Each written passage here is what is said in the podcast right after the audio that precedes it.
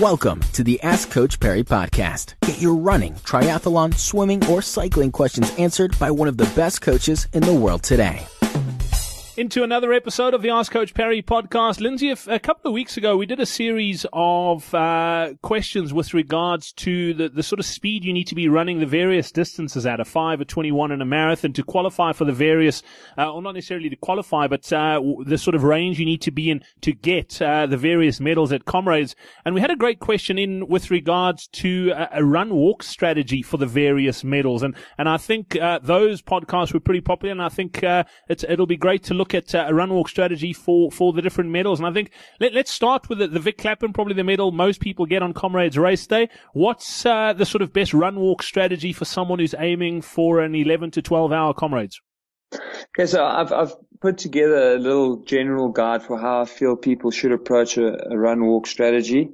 But the important thing here is that when people put their strategy together, the aim of the run walk strategy needs to be that you feel like you've done enough work that you deserve a little bit of a reward in terms of a, a, a, break. And the thinking behind this is that the longer we can keep your legs fairly fresh, the longer you'll be able to keep going at a particular average speed.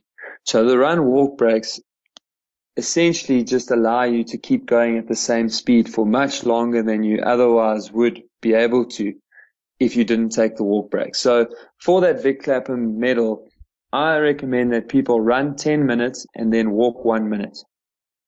And when you get to the hills, you then do run walk. So whether it's run two lampposts, walk one, or run one lamppost, walk one lamppost, lots of walking on the hills because you really want to be feeling nice and strong as you get into the final third of the um, comrades particularly the up run. Uh, Lindsay Parry, thank you very much for that. I think tomorrow we'll take a look at uh, the bronze medal, what you need to do from a, a run walk strategy to dip under 11 hours at the 2015 Comrades.